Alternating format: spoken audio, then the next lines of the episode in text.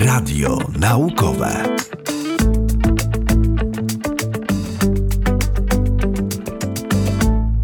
Radio Naukowe gościł pani profesor Patrycji Grzebyk, specjalistki prawa międzynarodowego z Uniwersytetu Warszawskiego. Dzień dobry pani profesor. Dzień dobry.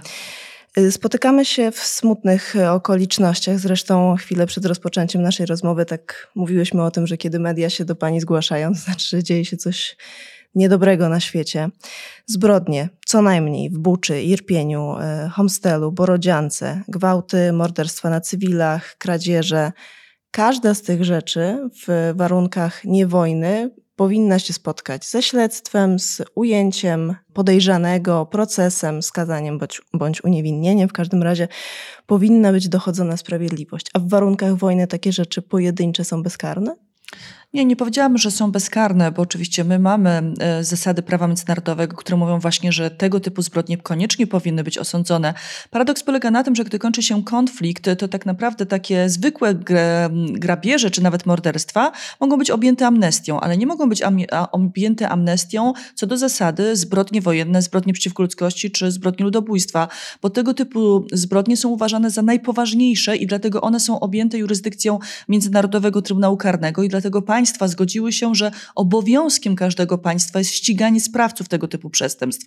Natomiast problem polega na tym, że w warunkach konfliktu zbrojnego czasami jest bardzo trudno zebrać odpowiednie dowody i nawet kiedy ma pani udowodnioną kwestię, że zostały zabite niewinne osoby cywilne, że ktoś został zabity w tył głowy, zgwałcony, ograbiony, no to jeszcze zostaje kwestia powiązania danych zbrodni z konkretną osobą i przypisanie jej konkretnej, indywidualnej osobie i pociągnięcie jej do odpowiedzialności. To jest czasami niezwykle trudne właśnie w sytuacji, sytuację konfliktu zbrojnego, gdy na przykład nie jest w stanie pani dotrzeć nawet do miejsca zbrodni przez długi czas i zebrać odpowiednie dowody, kiedy te dowody są niszczone celowo, zacierane są ślady i potem trudno jest w sposób obiektywny przypisać tą odpowiedzialność, a pamiętajmy, że w sądzie już trzeba tą odpowiedzialność udowodnić ponad wszelką wątpliwość. Stąd też często prawnicy mówią, że sądzenie zbrodni wojennych to jest jednak taka mission impossible e, w sądzie i, i rzeczywiście ja się z tym bym zgodziła, zwłaszcza patrząc na statystyki międzynarodowych sądów, które wolą skupić się na zbrodniach przeciwko ludzkości, e, które są takie systemowe, popełniane na szeroką skalę, niż na zbrodniach wojennych właśnie z tych e, powodów e, dowodowych, ale jednocześnie no myślę, że trzeba zwrócić uwagę, że tutaj Ukraina robi bardzo dużo i wsparciem wielu państw zewnętrznych, by jednak te dowody zbierać, by identyfikować przynajmniej dowódców, e, którzy odpowiadali za dane oddziały, które niszczyły daną miejscowość, gwałciły, grabiły. No właśnie to jest pytanie, czy można by na przykład zastosować, prawnicy na pewno tego nie lubią, ale pytam trochę w imieniu publiczności, taką odpowiedzialność zbiorową to znaczy wiemy, kto stacjonował na przykład w Buczy, jakie oddziały, nawet mamy zdjęcia, bo sobie takie zdjęcia wspólnie robili, no to możemy założyć, że większość z tych żołnierzy y, brała udział w tych zbrodniach, więc może po prostu wszystkich należy ukarać. Czy odpowiedzialność zbiorowa jest wykluczona, bo zawsze musimy udowodnić indywidualną odpowiedzialność. Natomiast y, to, że pani mówi, że właśnie są zdjęcia, że wiemy, że większość tych osób była zaangażowana w dane działania zbrojne bezprawne, y, to pozwala nam sięgnąć trochę wyżej. To znaczy, to pozwala nam oskarżyć dowództwo i to nie tylko to takie bezpośrednie dowódców, którzy dowodzili danym oddziałem w Buczy, ale także i ich przełożonych łącznie z dojściem do najwyższego e, dowódcy e, sił zbrojnych, czyli Władimira Putina, ponieważ każdy dowódca odpowiada nie tylko za to, co sam robi, za to, co sam rozkaże, ale odpowiada także za niezapobieżenie zbrodniom, o których wiedział lub powinien był wiedzieć. Jeśli my słyszymy o zbrodniach na tak ogromną skalę, na, jeśli widzimy te ciała leżące na ulicy, to wiadomo, że dowódcy też musieli to widzieć. I teraz, jeśli oni nic nie zrobili, żeby tym zbrodniom zapobiec, a co więcej, nawet jeśli nie mogli im zapobiec, ale nie pociągnęli do odpowiedzialności ich sprawców, to to jest ich odpowiedzialność. To oni są odpowiedzialni za to, co się stało w tych e, miastach, których e, odsłaniamy wyniki tych zbrodni. A Rosja uznaje takie prawo międzynarodowe, które właśnie zabrania tego typu działań wojennych, zbrodniczych? Oczywiście Rosja jest stroną konwencji genewskich, e, Rosja jest stroną protokołu dodatkowego, Rosja, zresztą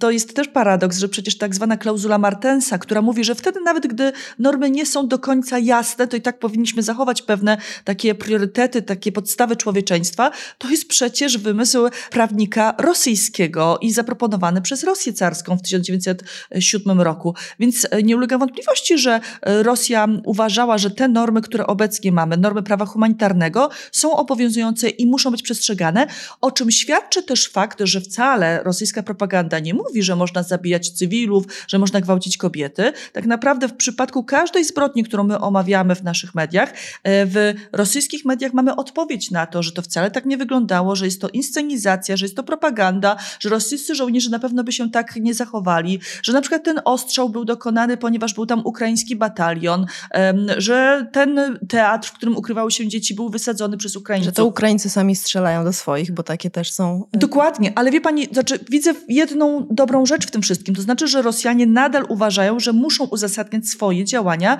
w świetle prawa, czyli oni uważają, że to prawo obowiązuje. Jedyne, czemu zaprzeczają, to pewnym faktom. I dlatego tak ważne jest stwierdzenie w sposób obiektywny, jakie rzeczywiście są fakty, bo w czasie konfliktu zbrojnego oczywiście obydwie strony uprawiają propagandę i jest to normalne. Tak jak Ukraina będzie podkreślała, czy wręcz podkręcała pewne naruszenie ze strony rosyjskiej, tak i Rosjanie będą robili dokładnie to samo. Obydwie strony będą próbowały uzasadnić pewne swoje działania. Chociaż oczywiście ja bym nie chciała powiedzieć, że chcę być tutaj symetrystką w tej całej sytuacji, bo jednak wszystkie dowody wskazują na to, że jeśli mówimy o zbrodniach wojennych i zbrodniach przeciwko ludzkości, a nawet pojawiają się teraz sugestie, że powinniśmy mówić o zbrodni ludobójstwa, to jednak mówimy to w kontekście działań zbrojnych Rosji. Ta kwestia dowodu jest szalenie ważna, dlatego że na ile rozumiem um umysły prawników, podobne zresztą do umysłów dziennikarzy, to są osoby bardzo sceptyczne i każdy dowód musi być bardzo, bardzo czysty. Więc pytanie, czy ukraińska prokuratura jest wystarczającą instytucją do zbierania takich e, danych właśnie? Znaczy myślę, że dla, y, Ukraińcy zdają sobie sprawę, że mogą być tego typu wątpliwości i podważanie postępowań prowadzonych w ich organach. Dlatego y, słyszeliśmy kilka dni temu, gdzie prezydent Ukrainy wskazywał, że chce takiej współpracy pomiędzy ukraińskimi prokuraturami a y, zagranicznymi. Jest też już zaangażowany Międzynarodowy Trybunał Karny, który uzyskał wsparcie od szeregu państw, wsparcie i finansowe, ale i także w postaci oddelegowania pracowników do tego Trybunału, żeby te dowody były zbierane naprawdę przez różne osoby niezależne. To proszę pamiętać, że oczywiście pewne zabezpieczenie w odpowiedni sposób, na przykład broni, dowodów, e, ekshumacja zwłok, e, zrobienie odpowiednich zdjęć, to, to można w taki sam sposób zrobić, żeby nie można było tego podważyć w dalszym postępowaniu.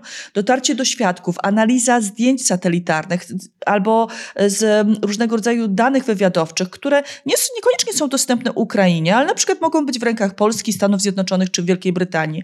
Już sama analiza takich zdjęć satelitarnych może nam udowodnić, że na przykład dane morderstwa zostały dokonane wtedy, kiedy Rosjanie byli w danej miejscowości, a nie wcześniej, a nie później. I to na przykład mogliśmy obserwować już w różnego rodzaju mediach tego typu analizy. Ja tu się odniosę chociażby do właśnie tych analiz e, opublikowanych w New York Timesie. A to jaka jest realna szansa, że konkretny żołnierz rosyjski, który wyciągnął broń, strzelił w tył głowy cywilowi, że zostanie pociągnięty do odpowiedzialności za tę konkretną zbrodnię. To w ogóle jest realne? Myślę, że jest to realne, zwłaszcza w sytuacji, jeśli ten żołnierz rosyjski znalazł się w ukraińskiej niewoli i my mamy dowody jego zbrodni, a tych rosyjskich żołnierzy w niewoli ukraińskich jest paradoksalnie sporo. Po drugie, pamiętajmy, że ta sprawiedliwość za zbrodnie międzynarodowe, ona nie jest szybka, tak? Natomiast e, wydanie na przykład nakazu aresztowania na danych dowódców, na danych może skutkować tym, że oni nie zostaną może osądzeni w tym roku czy w przyszłym, ale za kilka lat, może za kilka dekad, bo pamiętajmy, że zbrodnie wojenne i zbrodnie przeciwko ludzkości się nie przedawniają. Więc ten, kto popełnia teraz tego typu zbrodnie, powinien mieć świadomość, że nie będzie bezpieczny poza Rosją, że gdziekolwiek pojedzie, każde państwo świata będzie zobowiązane go aresztować, bo pani mnie pytała, czy Rosja akceptuje te normy prawa humanitarnego. Akurat konwencje genewskie o ochronie ofiar wojny, które zostały przyjęte w 1949 roku, one są ratyfikowane przez wszystkie państwa państwa świata. I w tych konwencjach ma pani jasną zasadę, że jeśli mamy do czynienia ze sprawcą zbrodni wojennych, to każde państwo ma obowiązek albo go wydać, albo go osądzić. Więc dlatego to jest taka sytuacja, w której ci zbrodniarze, na nich ta sprawiedliwość będzie czekała do końca ich życia. I to nie jest łatwa perspektywa.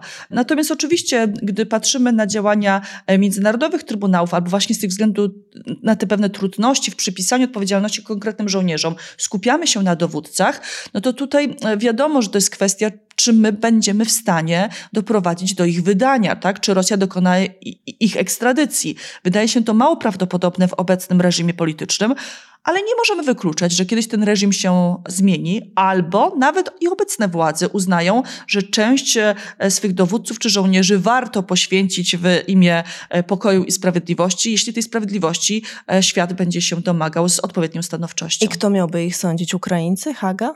Wie pani, mamy parę możliwości, bo mamy oczywiście Międzynarodowy Trybunał Karny, który ma jurysdykcję nad e, zbrodniami wojennymi przeciwko ludzkości, zbrodnią ludobójstwą, do której e, dochodzi czy dojdzie e, w, na Ukrainie. Nie ma jurysdykcji nad zbrodnią agresji, dlatego tutaj dyskutuje się na temat utworzenia specjalnego trybunału, czy takiego trybunału hybrydowego wspólnie z Ukrainą. A co to znaczy zbrodnia agresji? Zbrodnia agresji to jest rozpoczęcie właśnie wojny agresywnej, czyli wojny niezgodnej z prawem międzynarodowym czyli dokładnie to, co Rosja dokonała, ponieważ ona zaatakowała Ukrainę bez żadnego powodu, bez żadnego pretekstu, bo można używać siły zbrojnej w, według prawa międzynarodowego, ale tylko w samoobronie lub z upoważnienia Rady Bezpieczeństwa. Żaden z tych przypadków nie wystąpił, w związku z tym ta inwazja, której dokonała Rosja, bombardowanie, ataki, blokowanie portów jest typową agresją według prawa międzynarodowego i my wiemy, że za agresję, za wojnę agresywną sądziliśmy już w Norymberce. Czyli te, za samą wojnę trzeba by osobny trybunał? Rozumiem? Za samą wojnę agresywną tak, natomiast za zbrodnie wojenne przeciwko ludzkości czy zbrodnie ludobójstwa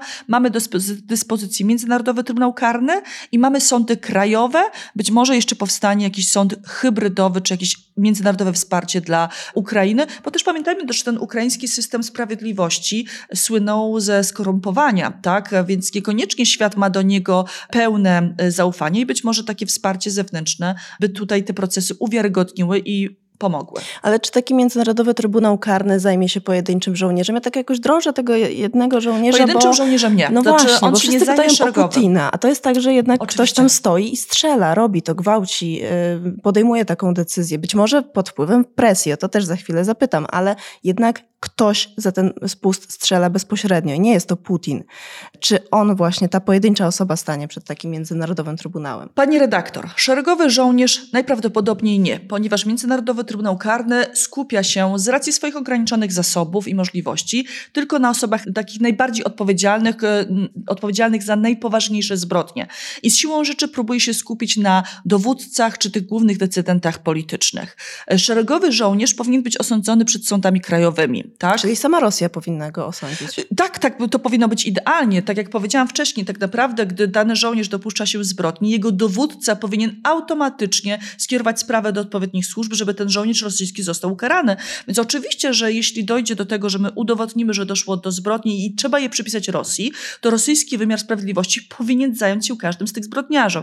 Ale ponieważ my nie wierzymy w ten wymiar sprawiedliwości Rosji, dlatego tutaj podkreślamy, że także systemy krajowe pozostałych państw mają tę możliwość, żeby tego szeregowego żołnierza pociągnąć do odpowiedzialności, tylko się pojawi ewentualny problem ekstradycji. A czy taki żołnierz może mówić, ja tylko wykonywałem rozkazy? Tylko, że takie tłumaczenie niekoniecznie zwalnia go z odpowiedzialności. My mamy takie dwa standardy, znaczy mamy standard taki norymberski, ten, który był stosowany w Trybunale Jugosłowiańskim, gdzie było jasno powiedziane, że działanie na rozkaz nie zwalnia z odpowiedzialności, może co najwyżej mm, być przesłanką do zmniejszenia kary, złagodzenia kary. Natomiast w Międzynarodowym Trybunale Karnym uznano, że rozkaz czasem może zwolnić z odpowiedzialności, ale tylko wtedy, jeżeli dana osoba nie wiedziała, że dany rozkaz był bezprawny i rozkaz nie był oczywiście bezprawny. O co chodzi? To znaczy, jeśli dany żołnierz dostaje od dowódcy, proszę ostrzelaj ten budynek, to żołnierz powinien działać w zaufaniu do swojego dowódcy. Mój dowódca sprawdził, co to za budynek, mój dowódca wie, że jest to cel wojskowy, więc mogę strzelać. Ale jeżeli mój dowódca mówi, żołnierzu, zabij te dzieci, to każdy żołnierz wie, że dzieci nie są celem wojskowym i nie może takiego rozkazu wykonać. I w takiej sytuacji powołanie się na rozkaz absolutnie nie zwolni go z odpowiedzialności.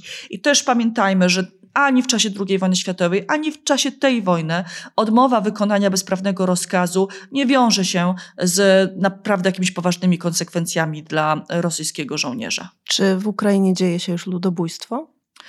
Ja powiem w ten sposób, że na pewno mamy pewne przesłanki, żeby przyjrzeć się uważniej temu, co się dzieje, biorąc pod uwagę niektóre wypowiedzi.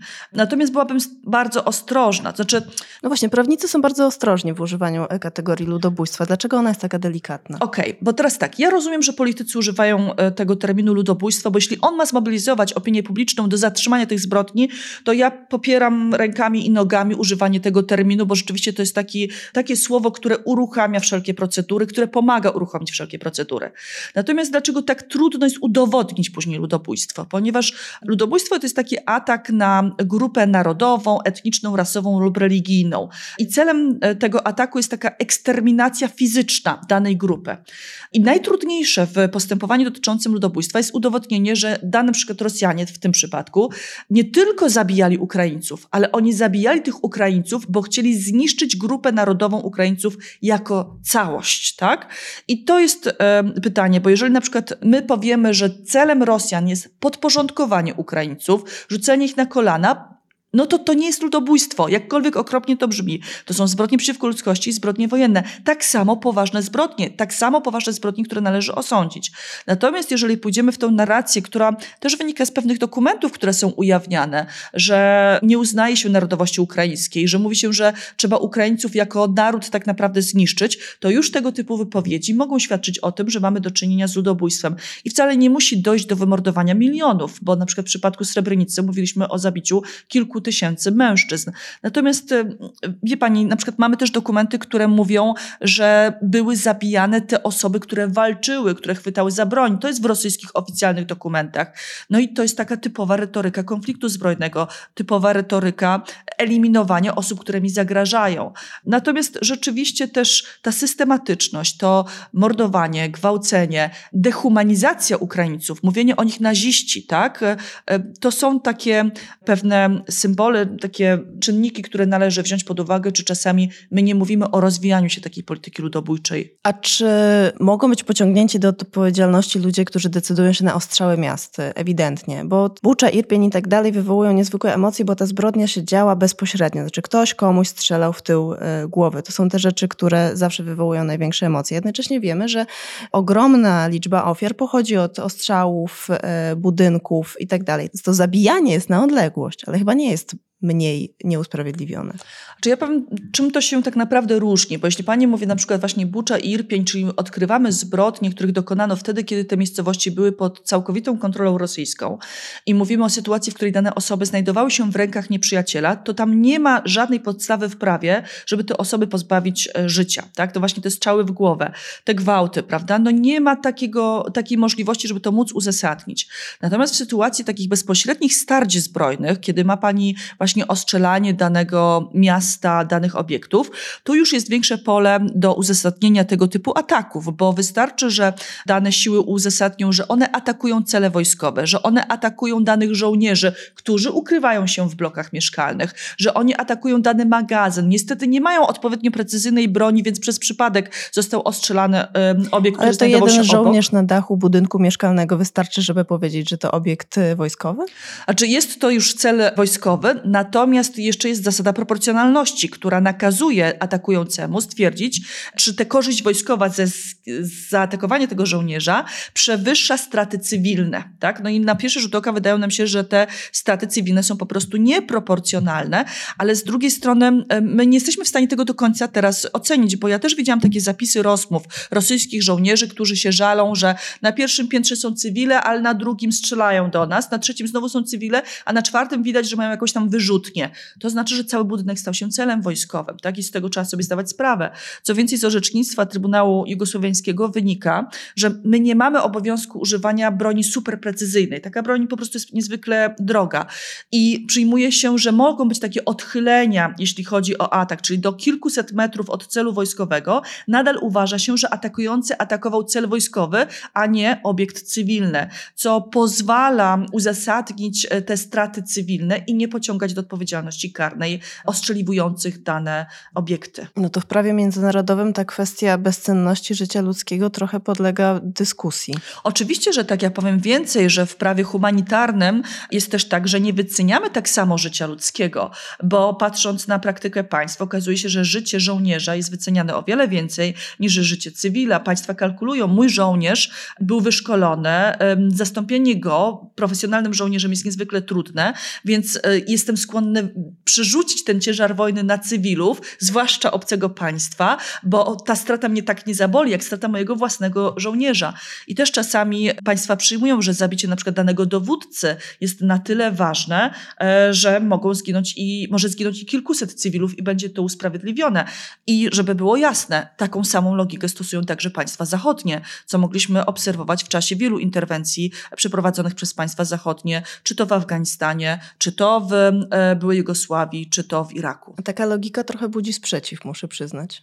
Oczywiście, że tak, zwłaszcza gdy dzisiaj te wojny nie toczą się na polu bitwy, nie toczą się tam, gdzie można łatwo wyróżnić te cele wojskowe i rzeczywiście skupić się na ich atakowaniu, ale e, problem polega na tym, że dzisiaj te wojny toczą się w miastach, gdzie jest bardzo gęsta zabudowa, gdzie może mieć pani budynek obok budynku i tak jak niech pani spojrzy sobie, jak wygląda Warszawa, jak ma pani budynek Ministerstwa Obrony czy Sztabu Generalnego, obok ma pani szpital, przedszkole, budynki mieszkalne, to wszystko Ja mam budynki zniszczone. wojskowe niedaleko siebie. Dokładnie i to jest też e, myśl, która przychodzi także moim koleżankom, które mają obok poligon, które mają na przykład VAT e, czy inne e, jakieś takie wojskowe, wojskową infrastrukturę, bo to automatycznie oznacza, że budynki wokół są narażone na, na atak. Takie są realia wojny.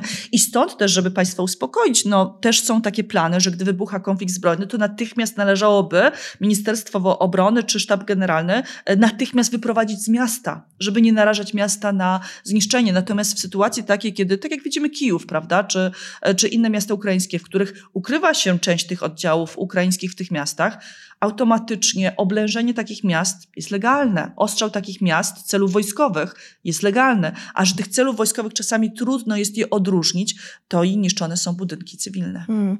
Może trzeba by jednak wprowadzić wymóg bardziej precyzyjnej broni, bo ta technologia idzie do przodu. Chciałam, w zasadzie pytam, czy prawo humanitarne jest aktualne Pani zdaniem wobec technologii, y, jakie są dostępne? Znaczy myślę, że wy, m, wydaje, że jest aktualne, bo my tak naprawdę na przykład, na przykład mamy taką regułę, która mówi, że nawet jeśli nie mamy wyraźnego zakazu dotyczącego broni, ale ta broń działa w sposób niedyskryminacyjny, to znaczy, że ona nie może być ukierunkowana na cel wojskowy, ale zabija także przypadkowych cywilów, tak jak jest to na przykład z użyciem broni kasetowej w mieście, tak, która w ten sposób wybucha, że no, niewątpliwie zrani osoby cywilne, że nie można używać broni, która po prostu będzie niehumanitarna lub będzie powodowała zbędne cierpienie. To są takie ogólne zasady, które każde państwo powinno wziąć pod uwagę, gdy rozważa użycie na przykład nowego typu y, broni. Natomiast rzeczywiście te reguły, których pani pyta, czy można używać takie, czy wprowadzić zakaz precyzyjnej broni. Nakaz, że, nakaz. Nakaz, mhm. nakaz, przepraszam. Nakaz użycia e, precyzyjnej broni. To nie jest proste, ponieważ taka broń jest po prostu bardzo droga. I żeby móc prowadzić... Dla tak... mnie okej, okay, nie stać cię to, nie wojujesz, to nie będzie mniej wojen, tak. Oczywiście, z punktu widzenia opinii publicznej, cywilów, którzy głównie ponoszą ciężar tej wojny, takie rozwiązanie byłoby jedynym logicznym, ale prawo międzynarodowe jest stworzone przez państwo, przez decydentów politycznych i ci decydenci nie chcą narzucić na siebie takiego obowiązku. Stąd też, wracając też do pani pytania, czy Rosja akceptuje obecnie prawo humanitarne? Tak, bo to prawo humanitarne pozwala na bardzo dużo. Prawo humanitarne wcale nie jest takie humanitarne, tak? Ono jest zbudowane przez wojskowych, uwzględniając konieczność wojskową e, i oczywiście mówi, że nie można atakować cywilów, ale jednocześnie mówi, że gdy ten cywil angażuje się w działania zbrojne, to można go legalnie zabić. Jeżeli ten cywil zginie przypadkowo, gdy ostrzeliwujemy cel wojskowy, to to jest legalne w świetle prawa humanitarnego. I no tak to brzmi właśnie, że to bardziej prawo z perspektywy wojskowych napisane Bo było niż tworzone cywilów. przez wojskowych. Mhm. Oczywiście, że tak. A gdyby, mówiłyśmy o tym, kiedy wojna jest legalna. Pani powiedziała, że tylko w sytuacji, kiedy ona jest obronna albo kiedy jest błogosławieństwo ze strony ONZ-u. E, Rosja tego nie dokonała. A czy Ukraińcy mogliby na przykład legalnie zaatakować coś na terenie e, Rosji, cel wojskowy? wojskowy? Oczywiście, że tak, ponieważ kiedy mamy konflikt międzynarodowy, a z takim konfliktem mamy do czynienia, bo to jest konflikt pomiędzy dwoma państwami, to prawo humanitarne, prawo mówiące o tym, co można atakować, ma zastosowanie do całego terytorium obydwu stron konfliktu. I stąd też już byśmy mieli kilka, dwa ataki, o których przynajmniej ja słyszałam, e, ze strony Ukraińców na terytorium Rosji. Co więcej, gdy już przechodzimy na ten poziom prawa użycia siły, czyli już walki w samoobronie, to to nie znaczy, że Ukraińcy muszą zatrzymać się na swojej granicy. Oni powinni działać w sposób proporcjonalny, ale jeśli uważają, że na przykład trzeba zniszczyć pewną infrastrukturę wojskową przy ich granicy, ale już na terytorium Rosji, to byłoby to jak najbardziej uzasadnione. Oni mają prawo wyprzeć um, siły rosyjskie i zabezpieczyć swoją granicę, żeby do tego ataku e, nie doszło w najbliższej przyszłości. A czy to nie jest trochę y, dziwne, że jedna broń do zabijania jest legalna, a druga nie? To jest takie, mm, z punktu widzenia prawa humanitarnego, my akceptujemy, że jak już dojdzie do konfliktu zbrojnego, to obydwie strony chcą ten konflikt wygrać, tak?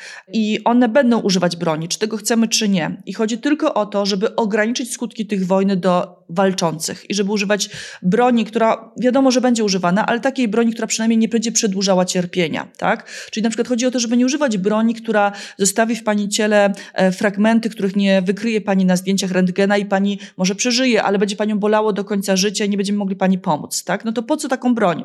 Jeżeli e, możemy zabijać w ten sposób, że umrzemy szybko, a nie w wyniku męczarni, no to już lepiej używać takiej broni, która pozbawia życia e, w sposób szybki. I, i to jest oczywiście taki kompromis, że akceptujemy zabijanie, tak? Akceptujemy, że będą ginąć żołnierze, że będziemy używać broni. Chodzi tylko o to, żebyśmy wybrali przynajmniej taką broń, która no, nie będzie wywoływała nieludzkiego takiego cierpienia. Tylko właśnie, mm, proszę mnie dobrze zrozumieć, bo ja trochę tak, trochę marudzę wobec proszę prawa bardzo. międzynarodowego, ale chciałam zapytać, na ile ono ma sens w tym znaczeniu, że no, jest polityczne, tak jak sama pani mówi, tworzą je państwa, więc to jest kwestia negocjacji między państwami i one same siebie nie chcą samo ograniczać. A dwa, jeśli ktoś jest naprawdę silny, to może to prawo y, po prostu ignorować, tak jak w dużym stopniu Rosja to teraz robi. No i co im ktoś zrobi, jeśli tę wojnę oby nie wygrają?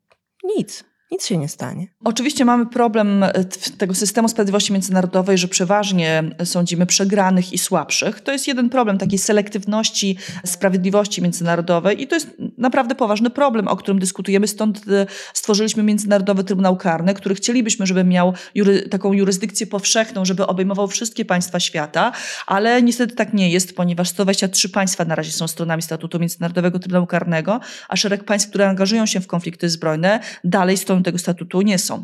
Natomiast wracając e, do Pani pytania e, dotyczącego tego, tej niehumanitarności e, tego wszystkiego, czy w ogóle sensu prawa międzynarodowego, pamiętajmy, że ono było tworzone przez wszystkie państwa tak? Czyli one same zdecydowały, w czym chcą się ograniczać. Więc to jest nielogiczne teraz łamać prawa, które samo się tworzyło, negocjowało. Po drugie, te prawa są tworzone w ich własnym interesie. Proszę zwrócić uwagę, że w prawie humanitarnym jest zakaz zabijania cywilów, ale jednocześnie nakłada się na tych cywilów obowiązek. Oni nie mogą brać udziału w działaniach zbrojnych tak? Czyli to jest korzystne dla walczącego. Nie zabijać cywilów, to, bo oni ciebie nie atakują, tak? Jeżeli... Czyli to e, jest decyzja cywila, czy się angażuje, tak, czy nie. I wtedy tak. bierze na siebie ryzyko, przynajmniej w teorii. Jeżeli taki cywil chwyta za koktajl Mołotowa i rzuca nim w czołg, to musi zdawać sobie sprawę, że w tym momencie może być legalnie zabity, tak? Teraz, jeżeli na przykład mówimy, że chronione są szpitale, to dlaczego te szpitale są chronione? Ponieważ one nie wyrządzają jakiejkolwiek krzywdy przeciwnikowi, tak? Tam nie powinno być broni, tam nie powinno powinno być prowadzone żadne działania zbrojne. A jeżeli są, to ten szpital traci ochronę. Tak? To zawsze działa w te dwie strony. Dlatego na przykład podkreśla się, że nie można przyznać wszelkich praw broniącemu się, a agresorowi nie dawać jakichkolwiek uprawnień, bo w prawie humanitarnym te prawa i obowiązki są ze sobą powiązane. Ono jest bardzo dosyć logiczne to prawo. Ono mówi, dobra, walczysz, niszcz, co jest ci konieczne z punktu widzenia wojskowego, ale nic więcej, bo to jest po prostu bez sensu. No po co będziesz niszczył mosty, których nie używa wojsko, przecież te mosty trzeba będzie później odbudować. Albo ty je odbudujesz, albo ktoś inny, ale trzeba będzie włożyć na to pieniądze. Nie opłaca ci się zabijać cywilów, bo ta ludność obróci się przeciwko tobie. To znaczy, że opór będzie większy. To znaczy, że ci cywile chwycą za broń. To nie jest w twoim interesie, tak? A czy ktoś pociągnął e, Amerykanów do um, odpowiedzialności za zbrodnie, za e, śmierci cywilów na przykład w Syrii w wyniku ostrzałów? Znaczy, jeśli chodzi o Syrię, to ja bym powiedziała, że tam y, Amerykanów nie za bardzo się oskarżało o zbrodnie na ludności cywilnej. Więcej takich przypadków, gdzie ginęli cywile, to bym kojarzyła raczej z konfliktem w Afganistanie. I tutaj trzeba wspomnieć, że akurat w przypadku Afganistanu, jurysdykcję ma Międzynarodowy Trybunał Karny i wskazał, że także bada ewentualną odpowiedzialność amerykańskich sił zbrojnych. Zwrócę też uwagę, że w przypadku takich poważnych naruszeń ze strony sił amerykańskich, Amerykanie przynajmniej nie uchylali się od odpowiedzialności państwa, czyli wypłacali odszkodowania. W niektórych przypadkach, jak e, tortury w tym więzieniu Abu Ghraib w Iraku, e, niektóre osoby zostały pociągnięte do odpowiedzialności. Czasami oczywiście my narzekamy na to, że Amerykanie próbują tłumaczyć swoje e, działania w sposób nieprzekonujący i Czyli chronią swoich żołnierzy. w przypadku Iraku w ogóle. Tak, oczywiście, też to się zdarza, więc dlatego, tak jak ja mówiłam, no, każde państwo uprawia swoją propagandę i też każde siły zbrojne, w tym polskie, mają tendencję do obrony swoich e, żołnierzy przed jakąkolwiek odpowiedzialnością, bo to też wpływa bardzo negatywnie na morale żołnierzy, jeśli oni nagle nie są przedstawiani jako ci, którzy wybawiają, Mm. którzy walczą o demokrację, ale jako ci, którzy popełniają zbrodnie wojenne. Bo ja nie chcę wchodzić w propagandę rosyjską, oni są specjalistami od wyciągania pojedynczej rzeczy i rozdmuchiwania jej do ogromnych rozmiarów i pokazywania, a bo ten Zachód też jest zły, a jakby nie widzą tego, Tak. co się dzieje e, u nich. Nie chcę w to wchodzić. Niemniej pytam o to, czy nie jest trochę tak, że e, strona zachodnia jest traktowana inaczej przez e, Międzynarodowy Trybunał Karny? Ym, Nie, Łagodniej. nie powiedziałabym, że inaczej. To jest czasami też problem taki, że tak jak i Rosja nie jest stroną Międzynarodowego Trybunału Karnego, tak i Stany Zjednoczone nie są stroną Międzynarodowego Trybunału Karnego. Jeśli chodzi na przykład o Wielką Brytanię czy, czy Francję, to tutaj nie słyszeliśmy o jakichś większych zbrodniach wojennych popełnionych przez te państwa, a te państwa akurat są, są stroną statutu Międzynarodowego Trybunału Karnego. Czy- oczywiście, że Rosja punktuje Zachód i bardzo dobrze. I uważam też, że często wypowiedzi rosyjskie na forum Rady Bezpieczeństwa, gdzie wypominano e, na przykład sposób wycofywania się z Afganistanu, wy, wy, wypominano e, ataki na ludność cywilną, jest bardzo ważne, żeby ten, e, temu Zachodowi przypomnieć, iż e, nie wszystko, co robi, jest zgodne z prawem. I też nawet w tej wypowiedzi Władimira Putina uzasadniającej atak na Ukrainę, on przecież przypomniał e, Irak 2003, przypomniał e, operację ko- w Kosowie w 1999 roku, e, przypomniał Libię 2011 i przypomniał to, co chciano zrobić w Syrii, czyli obawić, obalić obecnego tam e, przywódcę. I oczywiście przypomniał te przypadki, w którym Zachód używał siły zbrojnej niezgodnie z prawem międzynarodowym, ale to, że ktoś łamał wcześniej prawo międzynarodowe, nie oznacza, że my też możemy łamać, tak? I, i przecież tamte przypadki też były krytykowane. Też te państwa zachodnie e, przyznawały się do szeregu błędów i płaciły czasem za te błędy. Ja nie mówię, bo dla mnie przypadek na przykład ataku na Irak w 2003 roku to był przykład agresji. Dlatego, gdy dzisiaj mówimy o utworzeniu kolejnego specjalnego trybunału, żeby osądzić agresję Rosji, no to budzi pewne takie e, wątpliwości. No bo dlaczego mamy sądzić Rosję za agresję, a wcześniej nie osądziliśmy Stanów Zjednoczonych i Polski za atak na e, Irak w 2003 roku. Tylko jest jedna różnica.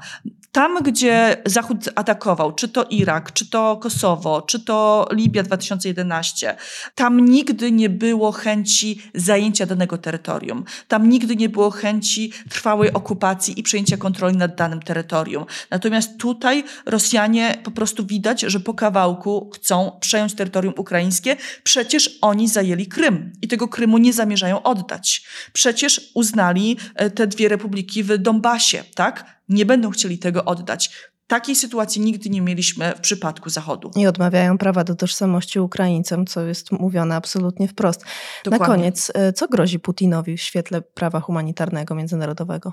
Znaczy, Władimir Putin jako naczelny dowódca sił zbrojnych, ale także jako cywilny przełożony, odpowiada za zbrodnie popełniane przez jego podwładnych, w tym przypadku, o którym wiedział lub powinien był wiedzieć. Jeżeli pani i ja To on powie, ja to, co się dzieje, nie, nie jest w stanie tego zignorować, biorąc pod uwagę masę tych dowodów, które my widzimy, to i tak na pewno to dociera także do Władimira Putina. Pytanie, czy on podejmuje jakiekolwiek działania, żeby wyjaśnić, czy rzeczywiście do tych zbrodni e, dochodzi. Ja nie wykluczam, że Władimir Putin może być okłamywany przez swoje otoczenie, co wydaje się tak mało prawdopodobne. Natomiast jeżeli on nie podejmuje żadnych działań, żeby to wyjaśnić i pociągnąć do odpowiedzialności sprawców, to on ponosi osobistą odpowiedzialność za te zbrodnie, do których dochodzi na Ukrainie.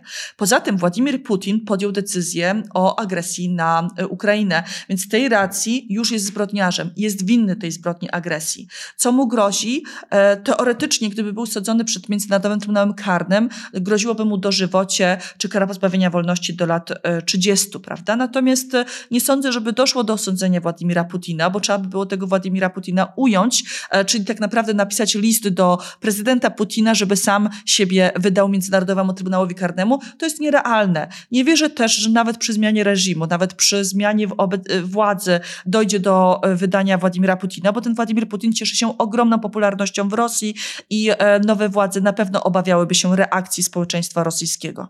A zabicie Putina w formie zamachu byłoby legalne? Znaczy ja powiem w ten sposób. Władimir Putin jako stojący na czele e, sił zbrojnych rosyjskich jest tak zwanym kombatantem, czyli jest e, celem wojskowym. Tak, tak? jak czyli... Też się tak mówiło. Dokładnie, mhm. czyli jeżeli on zostanie przez innego kombatanta, czyli jeżeli żołnierz ukraiński zabije Władimira Putina, to jest to legalne w świetle prawa e, humanitarnego. Bardzo dziękuję. E, nie jest to łatwa materia, trzeba przyznać. Dziękuję, że zgodziła się Pani być naszą przewodniczką. Pani profesor Patrycja Grzebek, specjalistka prawa międzynarodowego z Uniwersytetu Warszawskiego. Dziękuję. Dziękuję bardzo. Słuchasz podcastu Radionaukowe. Bardzo dziękuję za przesłuchanie odcinka do końca. W planach mamy kolejne dotyczące wojny, ale są one jeszcze w procesie powstawania, więc w tym momencie nie zapowiem tematu. Natomiast powiem, co będzie w najbliższym czwartkowym odcinku, numer 92. Rzecz będzie dotyczyła historii ludzkiego spoglądania w gwiazdy. Jak sobie wyobrażano te obiekty i jak nauka doszła do tego, czym są w istocie. To będzie piękna, historyczno-astronomiczna podróż. Zachęcam i zapraszam. A tymczasem do usłyszenia. To był podcast Radionaukowe. Więcej znajdziesz na stronie radionaukowe.pl oraz na profilach na Facebooku i Instagramie. Bądźmy w kontakcie. Dobrego dnia!